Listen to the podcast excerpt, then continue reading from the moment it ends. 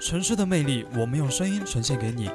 世界的新奇，我们用声音告诉给你。坐上声音杂志的列车，带你感受视听的盛宴。这里是每周五晚二十一点到二十二点的声音杂志，等你狂欢。累了一天，放松一下心情，欢迎收听声音杂志。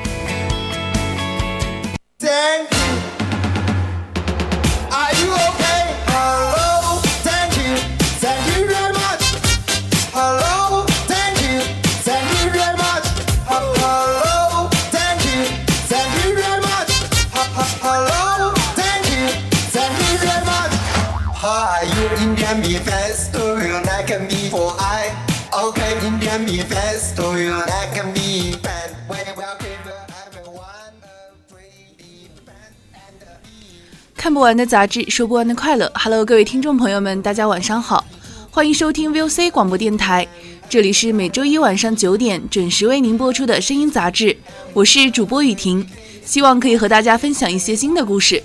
是的，这仅仅过去了一个礼拜呢，我就非常想念着大家了。但不过值得开心的是呢，就是在每周一晚二十一点至二十二点，声音杂志就又可以跟大家见面了。我是主播小雨。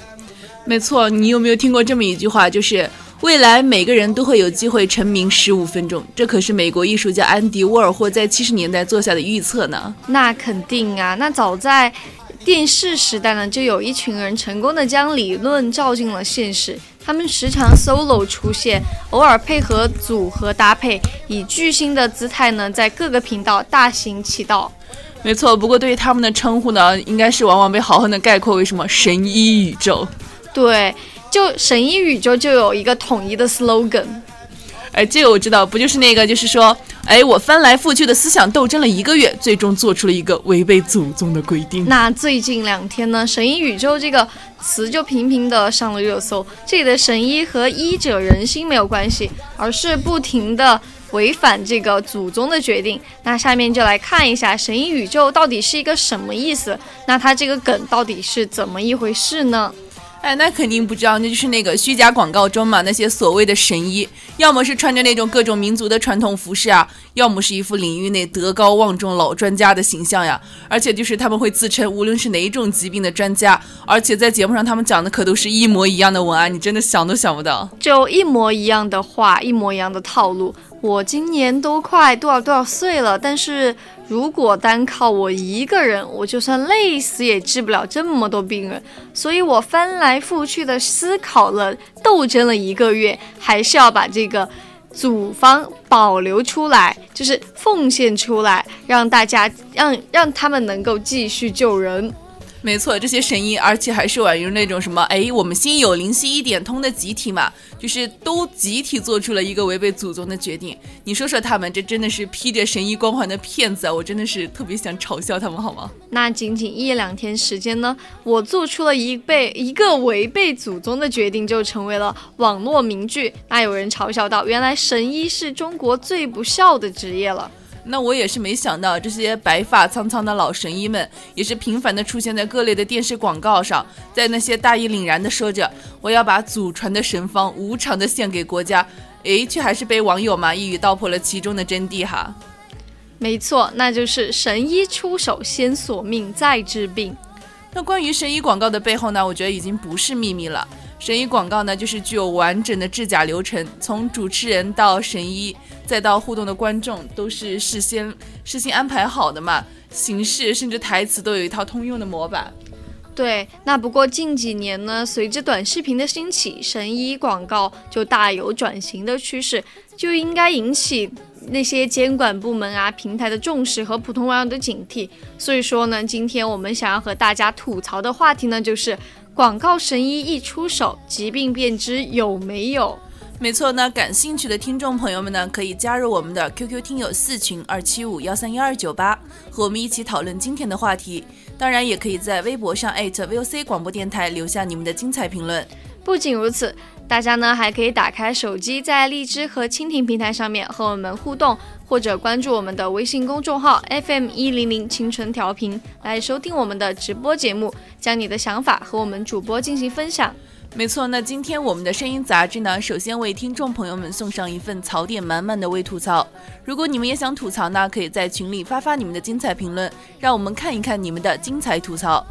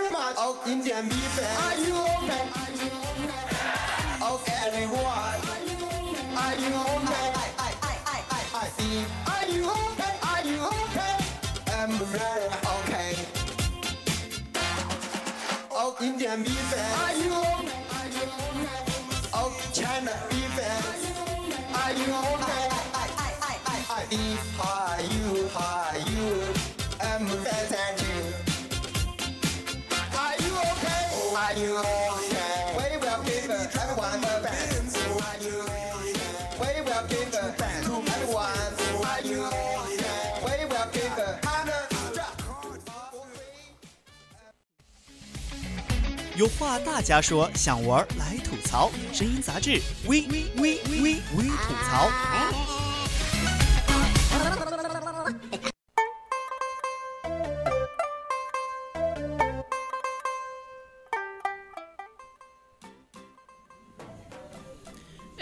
要细数神医宇宙的影响力呢，我觉得大多数还是要从这届的年轻人的童年开始说起。没错，每一个被爸妈允许看电视的宝贵夜晚，当剧情终于走向高潮，屏幕却突然被广告切断，童年男神瞬间换成了一位戴着老花镜的老中医，一脸真诚的劝你购买一则祖传良方。没错，当时我也是这样的。然后我看到那些老神医给我的，嗯，反正怎么说，那个画面简直不敢想象。对，如今这么多年过去了，我们也就是拥有了那种熬夜自由嘛。打开电视机，你竟然发现你又看到了这位熟悉的神医。那你是不知道，换了服装，改了头衔，神态却一如当年，循循善诱，字字恳切呀、没错，就是三月初嘛，就有一名名为那个张文荣的神医嘛，就凭借各类电视广告中频频出镜，也是被称为这届神医的那个顶流嘛。他的话术就一如当初，都是以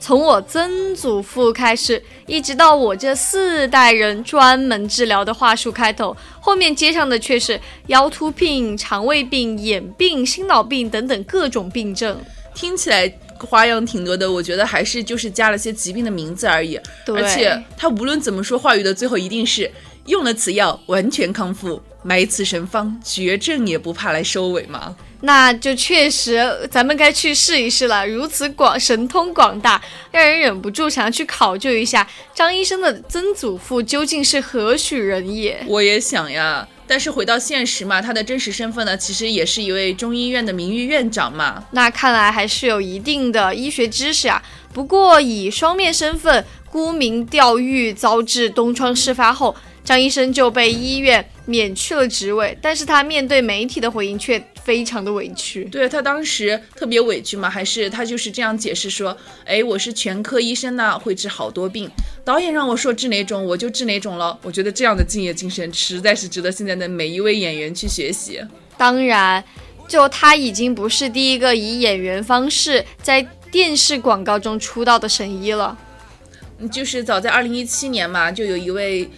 自称为刘洪斌的医学专专家嘛，就是用相似的原因被网友戏称为著名的艺术表演家。那在西藏卫视呢，他就是身怀拔痰定喘绝技的苗医继承人。没错，在东南卫视呢，他又是号称三十天色斑一干二净的祛斑专家。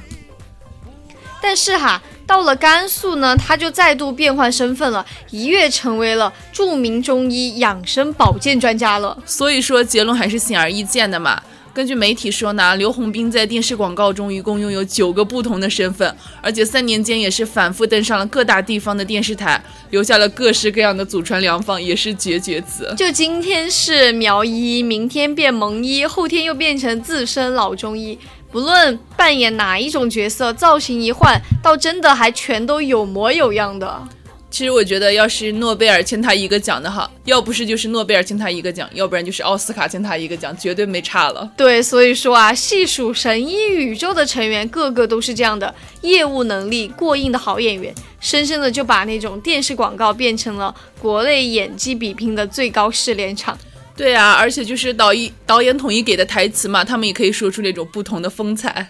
那如果把他们放在演员考核的舞台上，大概是连严格的子怡老师见到都要夸赞的程度了吧？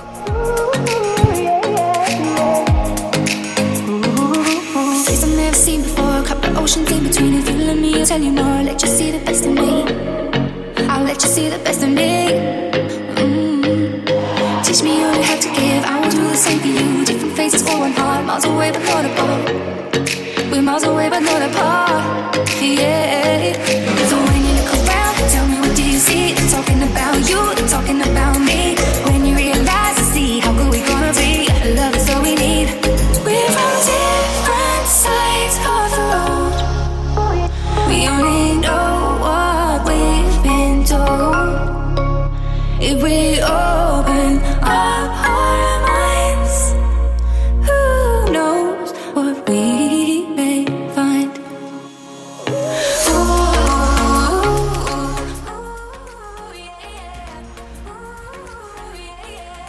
说到这儿呢，就不得不谈起哈口若悬河的神医，闻所未闻的各种秘方定律。电视广告呢，也是就此构成了一代人的启蒙记忆啊。这不就有例子了吗？就当对对方熟练的报出一串四零零八二零八八二零的数字的时候，屏幕外的你我们就一立刻确认过眼神，都是被电视购物折磨过的人啊！没错，但其实你要是略加总结，就会发现嘛，这些电视广告统一都是有他们的内在规律的。首先呢，那肯定就是要用一个完整的小剧场来讲述故事。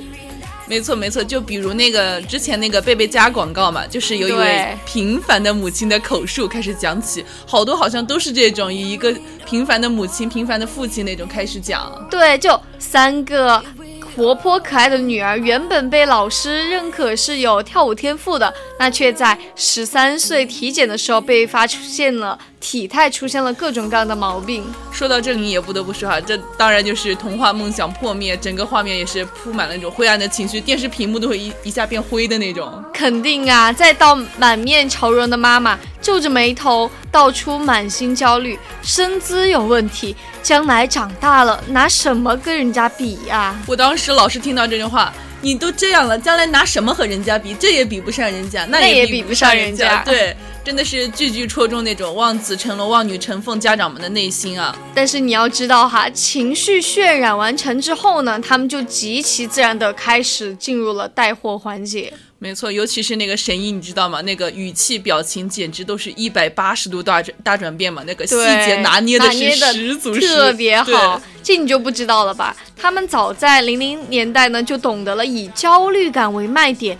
高瞻远瞩。无论是当下的直播还是营销号，某种程度上呢，都要认为广告电视才是师祖师爷。对，我也想这么说，因为在说到那个电视广告时代的明星，你就不得不提提那个咆哮派的开山鼻祖了嘛，就是将八星八件、水晶钻、劳斯丹顿手表和那个红宝石三大件载入电视广告的销售鼻祖侯总。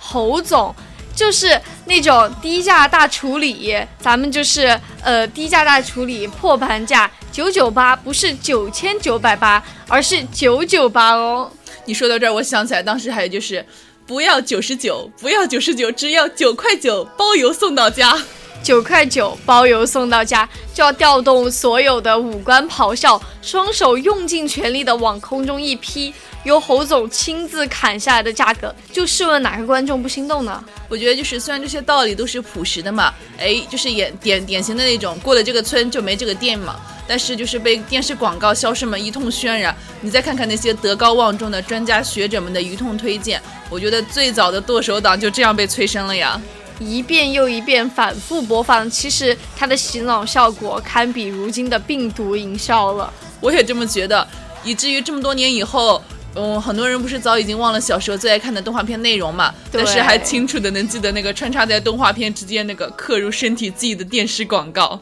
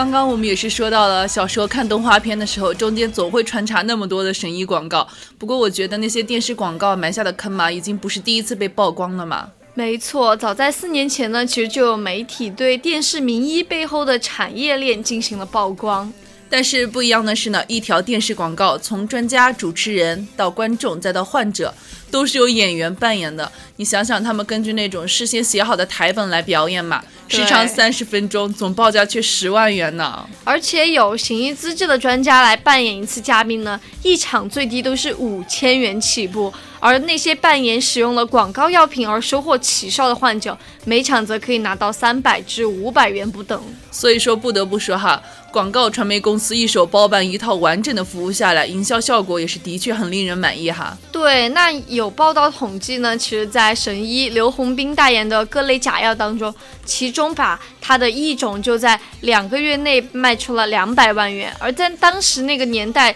所谓的就是绝对的带货顶流了。对，不过当时也是有出现那种点打击电视广告乱象的那种嘛。当时监管部门也是屡出禁令，甚至呢，在二零一六年出台了文件，尤其是针对这些医疗养生类节目呀，还有那些医药广告播出嘛，管理进行了严格的规范。然而，就是尽管如此严打吧，类似的广告其实还是无法根本禁绝。许多消费者呢，依然就是无法放弃这些效果立竿见影的神奇产品的追捧。中年人也是被这类电视广告围猎的主要群体了。没错，我奶奶当时就是看到那中间穿插的广告，就是那个什么灰指甲，对得了灰指甲，一一个个传传人人俩俩。对，当时就说，你看那个要不要给我买来试一试？我说买什么买呀，没用。对，就不要去买这些东西了。我奶奶也是嘛，她就是本来年纪也比较大了，其实还是想自己活得更长久一些，然后就去买这些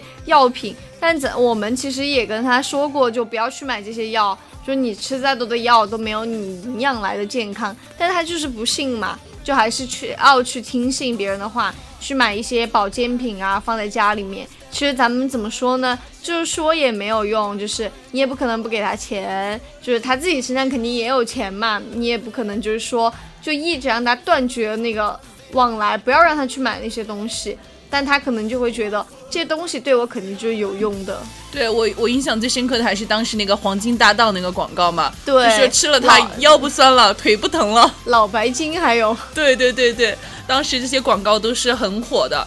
就是当时还有数据显示，就是六十岁以上的人在认为这些假药轻度上表现的还是远高于其他的年龄组别。那大家肯定会想，电视还会骗人吗？这些人就是利用人们对大众媒体的一些信任，还有许多凭借电视广告直销的商家也是这样一步步发家致富的。没错，前期呢还有一篇就是名为“谁在某音某手批料制造的假医生”，真的是自媒体的文章也是在流传嘛，也是再度引发了人们对这个广告神神医的争议嘛。对啊，就虽然这篇文章很快就被平台官方出面澄清辟谣了，指出其中存在多处失实，但是大众对电视广告时代埋下的忧患还有隐患也是成功被勾起来了。我觉得吧，电视广告虽然已经成为了时代的眼泪，但这些违背祖宗的营销却依然在各大网络平台换了一副皮囊，依旧在那儿混得风生水起的。他们就是套路简单粗暴，但就是让人无从抵御。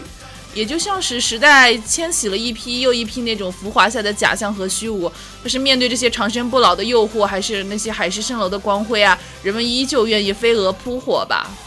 对，但不过呢，就是我们还是希望面对这些障眼法的时候，就玩得飞起的坑，比起真的以身试险，不如调侃的说一句：“这个神医我见过的。没错，然后呢，就是潇洒的转头告别套路。作为这些资深的对吗？我觉得还是少看点这些比较好。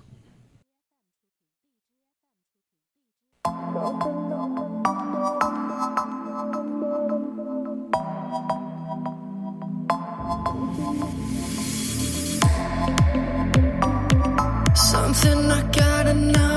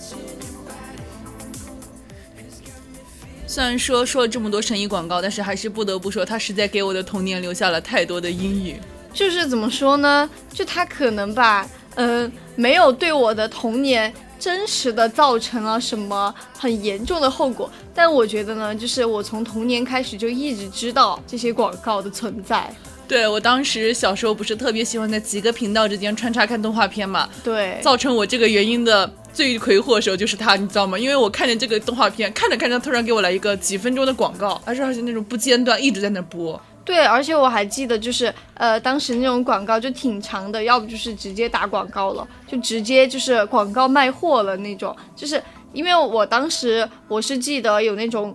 电视商家，就是专门有一个那种台去卖这些东西。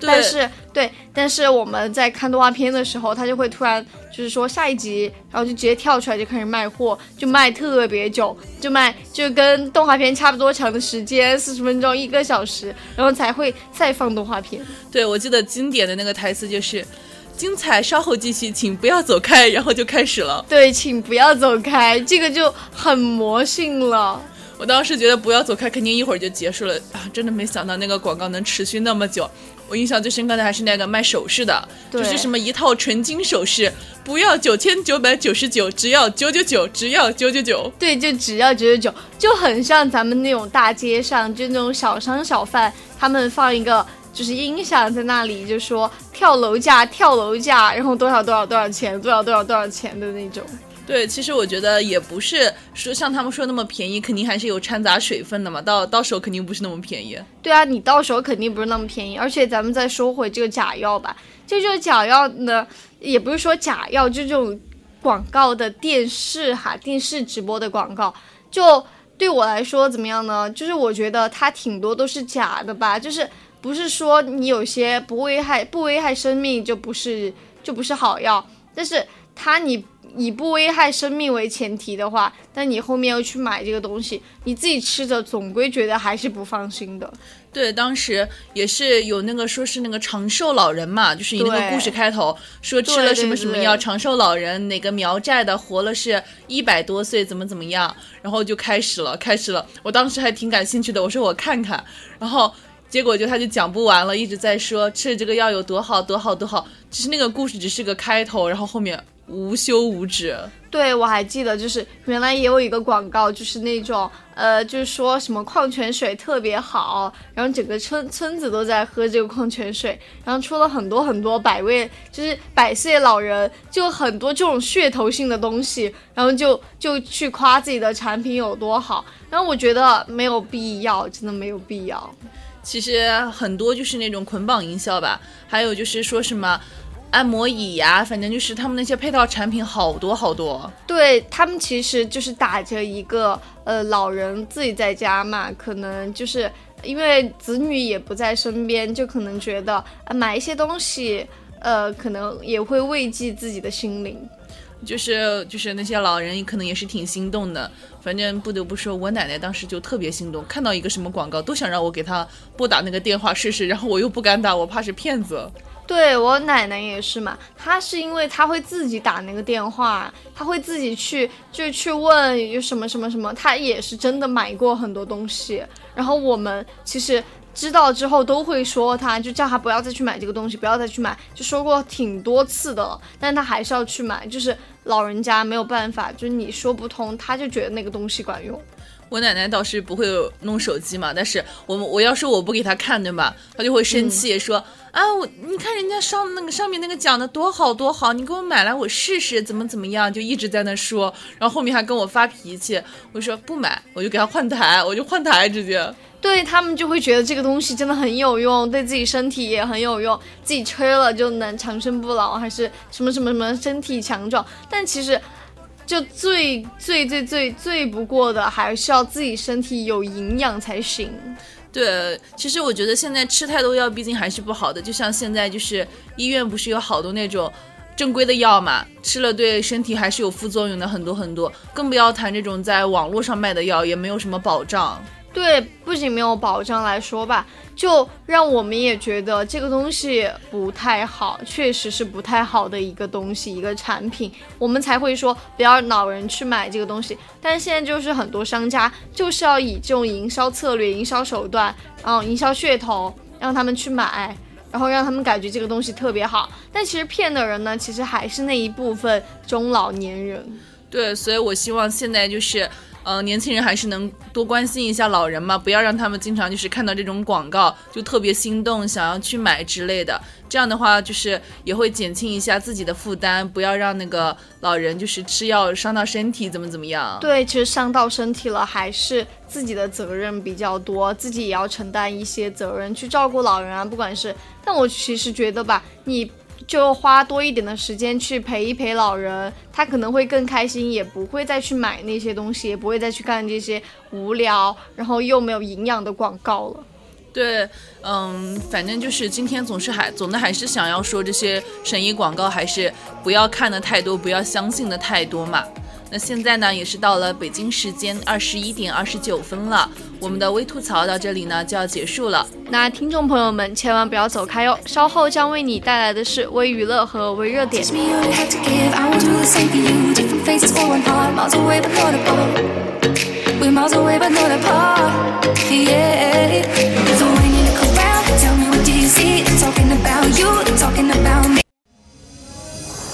点亮眼睛，唤醒耳朵。这里是声音杂志。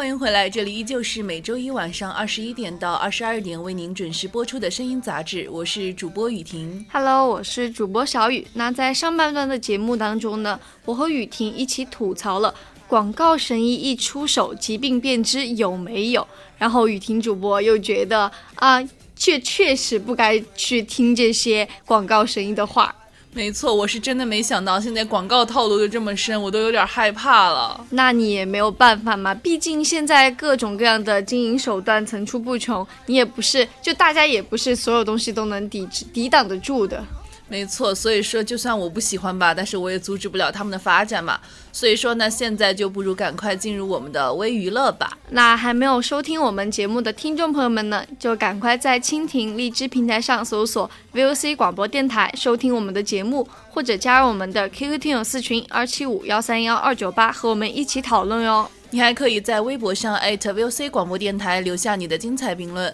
或者呢关注我们的微信公众号，搜索 FM 幺零零青春调频，给我们的主播发私信。那还等什么？赶快进入我们今天的微娱乐吧！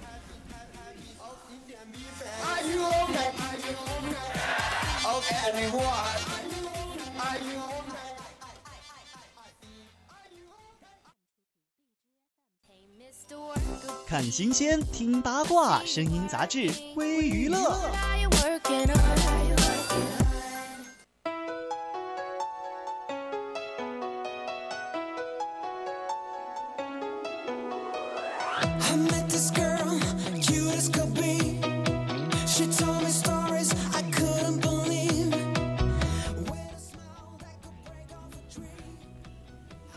那今天第一条微娱乐呢，就是。四十九岁陈慧琳为杨紫和井柏然新剧献唱，一身干练黑西装，状态超好。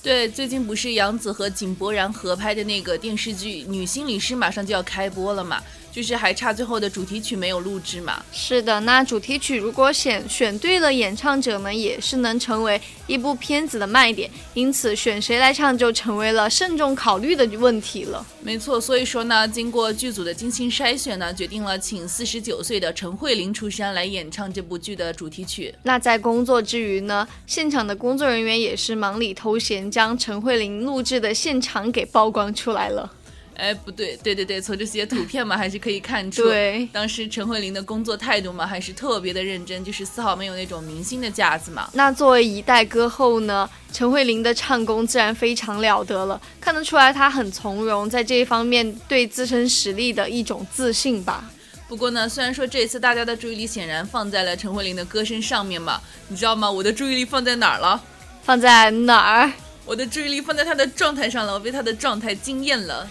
对，再次出现在镜头前的陈慧琳呢，她化了一个淡妆，然后长发披肩，然后搭配一身干练的黑西装，还特意涂了黑指甲。对啊，这哪里像是一个四十九岁的中年妇女嘛，活脱脱就是一个十八岁的少女啊，活得比我都精致。对，那不少网友也纷纷感叹道：“岁月不败女神。”有人说我和她长得很像，我的四十九岁也能这样吗？不过很显然哈，不，并不是所有人都能战胜岁月嘛，能战胜岁月的只有女神。但是不知道为什么，说到这里，我的心里还是有点莫名的心酸，好吗？她的四十岁发量精神，我的二十岁发量感人，有点发量余额不足的感觉。姐姐四十岁年轻貌美气质佳，我的二十岁除除了沧桑还是沧桑。岁月呀，就请对我温柔一点吧。对呀、我也这么觉得。不过也还好吧，其实我觉得我们没有必要就是太羡慕陈慧琳嘛，因为哪有不老的女神嘛，其实也是要懂得保养和爱惜自己，这样也能保持这样的状态。据说她每天睡觉之前都要涂抹珍珠粉，这也是她能永葆青春的一个小秘密。也幸亏她平时注重保养吧，如此才能让她与十八年前出演《无间道》时一样，没有任何变化。对呀、巧合的是，她当时出演《无间道》的时候嘛，在里面饰演的就是女心理师，而十八年后呢，现在她又要为这个女心理师演演主唱嘛，就是唱主题曲，我觉得这也是一种缘分吧。那她这次唱女心理医师的主题曲呢，作为主演的杨紫和井柏然也特别的给面子到场捧场了。新老艺人的交替和融合，在这一刻表现得淋漓尽致，只能感叹长江后浪推前浪。港星集体退场、内地艺人崛起的时候到来了。没错，俗话说嘛，三个女人一台戏，陈慧琳和杨紫在一起也是很有戏的。既然两个都是美女呢，又难得凑到一起，自然肯定要被网友拿来对比一番嘛。经过对比嘛，两个人还是不分伯仲的，一个呢是漂亮姐姐，一个呢是漂亮妹妹。那最后呢，还是要祝愿杨紫和井柏然的新剧能够大火，也祝愿陈慧琳能青春永驻。当然，一定要多多呈现好的作品给我们，粉丝也一定会支持你们的。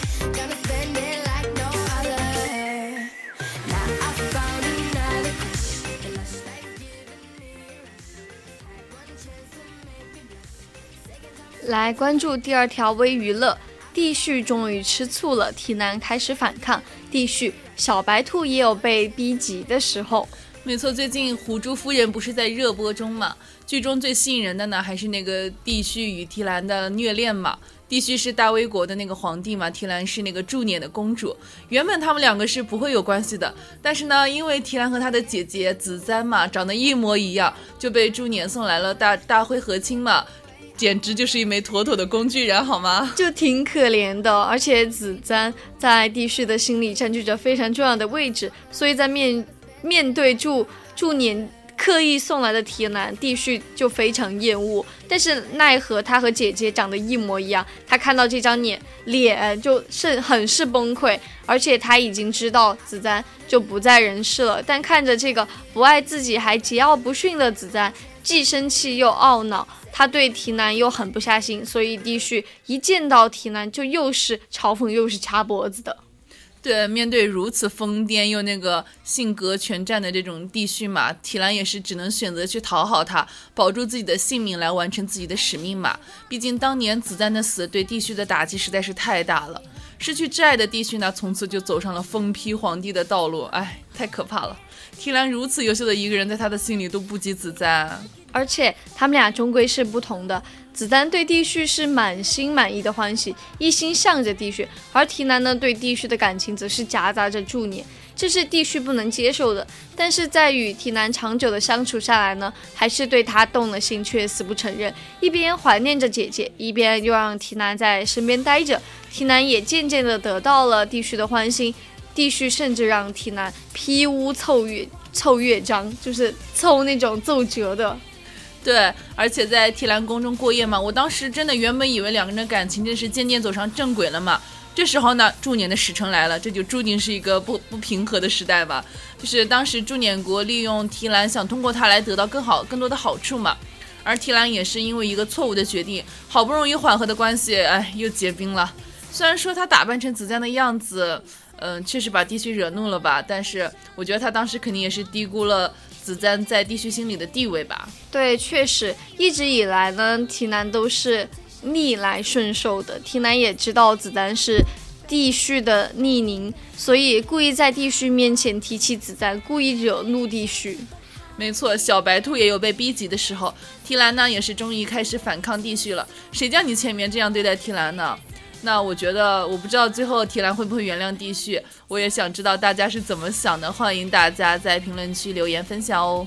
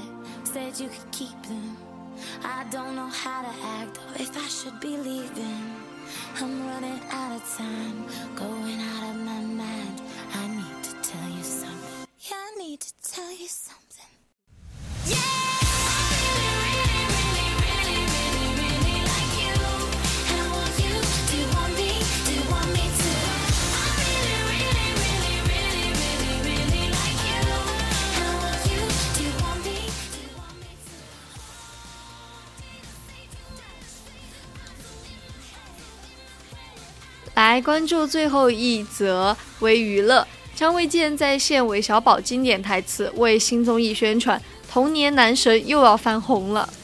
嗯，临近年呢，就是年尾嘛，各大卫视和平台呢也是举行了招商招商会嘛。十月二十七号呢，东方卫视招商会也是发布了二零二二年的大剧片单嘛。综艺节目呢比较亮眼的电视剧有《繁花》呀、《特战荣耀》、《冰与火》等等，还有就是有吴磊、赵露思主演的古偶剧《星汉灿烂》也出现在了招商会上，确实有点出乎意料。我新的一年又有好多剧可以追了。对我也是。那电视剧方面和其他卫视的情况呢就相似，基本上都是以现实题材居多的。古偶剧是稀缺品，那《冰与火》到底什么时候播出啊？一拖再拖，都快成为招商会上的钉子户了。没错，而且现在综艺方面追光吧热度比较高嘛。去年年底呢，东方卫视也是推出了大龄男星选秀节目《追光吧哥哥》。这档节目呢，就有有点像那个湖南卫视的《乘风破浪的姐姐》。那湖南卫视的《披荆斩棘的哥哥》今年呢就出师不利，接连有选手出事，后期帮忙收拾残局。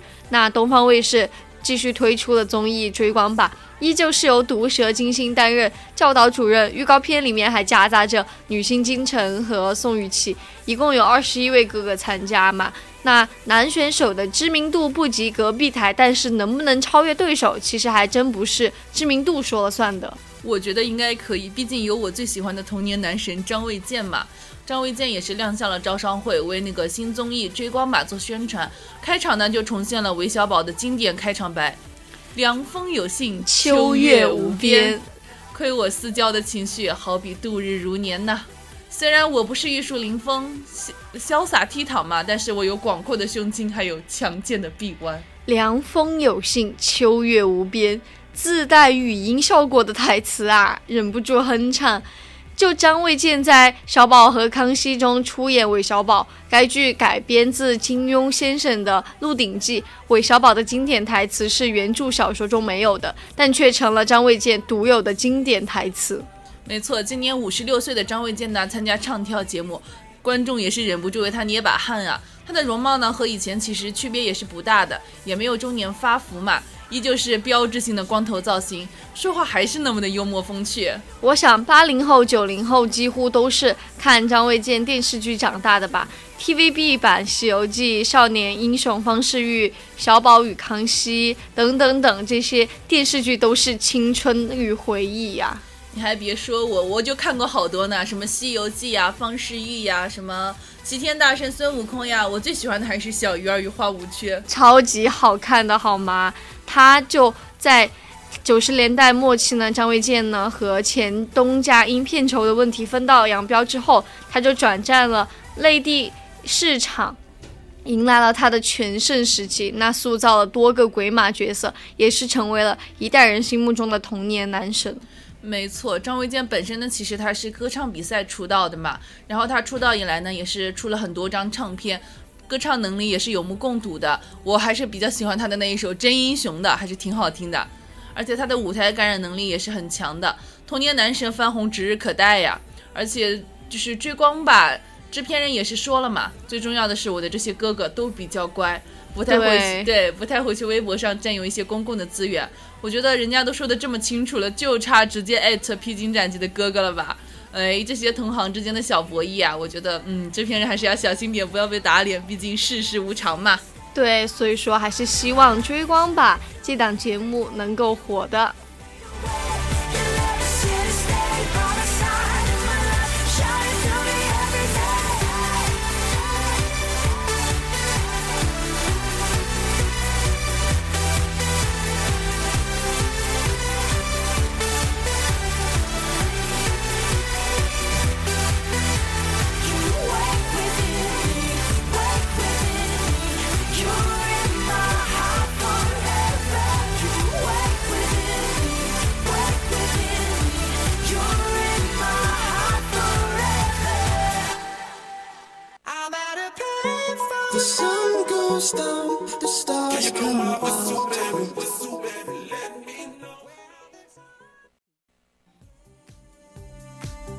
最具价值的热点最迎合你的品味。接下来是微热点。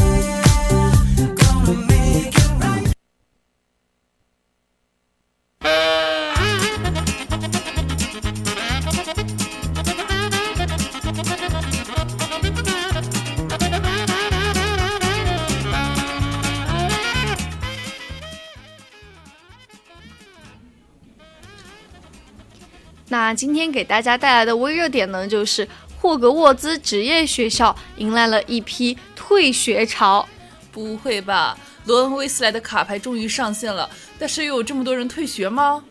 就在十五号的时候，《哈利波特魔法觉醒》再次引发了争议。就有玩家发现啊，女性角色在受到攻击之后的面部表情还有不当暗示，男性角色呢则会则不会出现这种现象。事情迅速发酵，大量网友呢就认为此举是夹带私货行为。该游戏在性别立场方面可能存在了某些方面的问题。虽然我没有玩过这个游戏吧，但是很多网友玩嘛，而且也有网友就是截图了女性角色和男性角色中被击中的不同反应嘛，还是有差别的。对，那相关的词条呢，也是出现在了微博热搜热搜上，并引发了退坑潮。那有网友详细的总结了退款流程，超话里也出现了很多退游玩家愤怒之下所写的临别感言。没错，当天中午呢，游戏工作室就发布声明说，该差异呢是穿模 bug 导致的，而且又在十六号呢发布道歉信，做出了更详细的解释。在道歉信中呢，也是提到了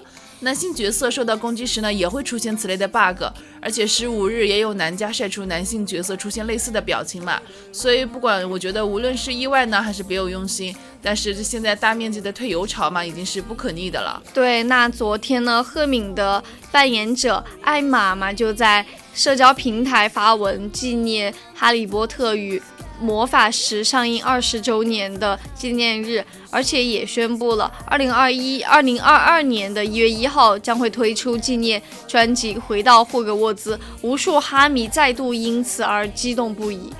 哎，但是游戏嘛，始终不是一锤子买卖嘛。我觉得当热潮退去之后呢，愿意给霍格沃兹职业技术学校交学费的人已经是越来越少了嘛。对，而且《哈利波特魔法觉醒》确实是担到担得起出道即爆红的评价。开服之后呢，也是迅速迎来了五百七十八万的玩家下载，登顶 App Store，就是游戏畅销榜首，成为了网易自《阴阳师》之后首个登顶畅销榜的一个新游戏。没错，而且凭借这款游戏呢，网易第三季度的在线游戏服务呢，净收入也是达到了一百五十九亿元嘛，同比增加了百分之十五，这还是蛮多的嘛。对，那其实这部原作的 IP 为走红，为游戏的走红已经打下了非常坚实的基础了。而且根据外媒在一八年时发布的一份排行榜，《哈利波特》就在全球的 IP 营收榜单排第六。八部电影在全球横扫九十亿美元，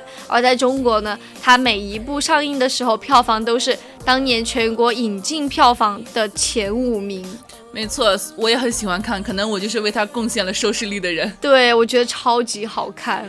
对，前段时间也是独谋嘛，在往期文章二十年过去了，我们从未忘记《哈利波特》中分析说到嘛，《哈利波特》系列能够走走红全球呢，或许是源自于那个瑰丽魔法世界的世界观塑造吧。对，而且北京大学中文系的博士、首都师范大学讲师林平也曾撰文评价道，这类现代奇幻文学往往会自行构建一个宏大且自洽的世界观体系，而且读者能够从这个世从这个与现实世界有一定的内在一致性的第二世界当中，体验感可能会不太一样。对，而且他们就是在勾勒那个魔法世界的时候呢，魔法觉醒也是瞄准了这一诉求嘛，在某种程某种程度上嘛，也是对魔法世界做了还原嘛，而且也是保留了相当大的自由度，可以让玩家更好的体验。一方面呢，咱们就是说尽最大限度勾起粉丝的情怀。那游戏中几乎每一个关卡方面都设计了与原作的情节非常相同。就就像是魔咒课的任务来自于三人组第一年在女厕所遇到的巨怪那些，就非常的就是很有那个回忆感。没错，而且还有就是玩家飞到达人流上空的时候，也是有隐藏关卡的嘛。我觉得这些都是挺有意思的。游戏的故事中呢，也是为原作的粉丝留下了不少的彩蛋嘛。但是随着主线剧情的进展，网易也是设置了无名之书的环节，让玩家能够带入当年哈利波特的冒险故事嘛。而在《哈利波特与阿兹卡阿兹卡班的囚徒》中，也有一个隐藏挑战，就是最后的月圆之夜嘛，防止小矮星彼得逃走。这也算是当时看剧的时候一种现在一种弥补吧。对，就是那种弥补。而另一方面呢，其实它也瞄准了更为广大的受众群体，他们或许对原作内容没有那么如数家珍，但仍然想要摆脱自己那种比较小白的身份，去成为巫师中的一员，去体验霍格沃兹上学的过程。没错，所以说游戏也是没有采用传统的 IP 游戏改编时间线嘛，也是让玩家扮演的游戏角色参与到了原作的角色成长之中，这一点还是蛮不错的。对，那也意味着网易云可以将玩家向导导向每一个网红游戏的必属必备属性，那就是社交。对，说到这个，我又想起来，今年夏天嘛，那个摩尔庄园手游不是风靡一时嘛？对，当时那个独某也曾分析过它的社交属性嘛，是正是因为它的社交属性让其脱颖而出，也是成为了现在这个很这个年代吧情感接连的桥梁嘛。而且摩尔庄园中也是有邻居的设置嘛，小摩尔们比邻而居，还能互相串门，和现实还是很相近的。对，那所以说观众逐渐回忆起了童年曾经向往的那个魔法世界，而魔法觉醒代替猫头鹰，将那封入学通知书送到了他们的手上。网易，嗯，其实网易也是选择了更为广大的受众群体吧。不过同时呢，他们也没有刻意追求百分百对原作细节的还原吧。拉文克劳公共休息室门口，呃，不是问不是提问题的进门铁环，而宿舍里呢，也是能够养龙蛋。精灵呢也是后成为了后花园，原作用原作中就是用一次要进入阿兹卡班的不可饶恕咒，在游戏里呢第一学年呢就可以学到，而且呢还可以召唤食死徒用黑魔法攻击对面嘛，这也是让不少玩家直呼伏地魔，这甚是如你所愿。而且这种这种就与原作设定相。背的细节在开服的初期密集的分布在 KOL 的一些吐槽的段子中，创造了大量玩梗的 UGC 内容，助力游戏二次传播出圈的同时，也掀起了魔法觉醒的争议之路。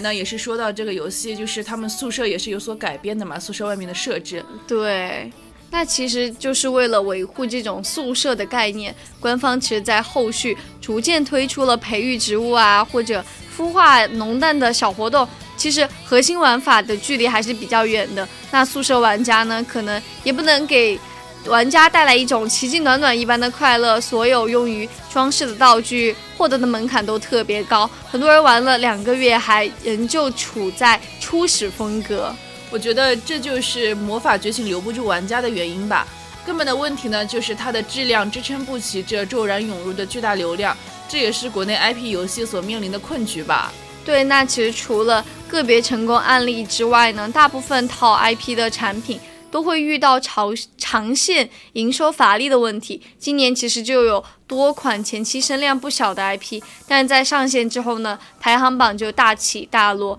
那其实，比如说咱们的游戏漫威嘛，漫威超级战争，十天之内呢就从 LS 免费游戏榜跌出了前十。那放置卡牌游戏呢，另外一个也是在五天之内就跌出了前十。所以说，以社交为主要卖点的游戏呢，大多面临着后续乏力的局面吧。游戏和社交的关系呢，也是需要继续讨论的问题。希望以后可以得到很大的改善吧。对，那哈利波特 IP 的影响力呢，仍会持续，但留给魔法觉醒的时间却并不多了。新的游戏每天都在出现，在这个网红横生的时代，能够一直走下去的却是少数。没错，《哈利波特》这个游戏虽然我没玩，但是我很喜欢它的电影嘛，也是看到了最后一部。我希望就是它的游戏也能像电影这样如此的受欢迎。对，还是希望它一直能长青。对，所以说我们今天的分享《哈利波特》的这个呢，就要到这里结束了。现在也是到了北京时间二十一点五十七分了，我们的声音杂志呢到这里就要结束了。我是主播雨婷，我们下期再见。我是主播小雨，再见了各位。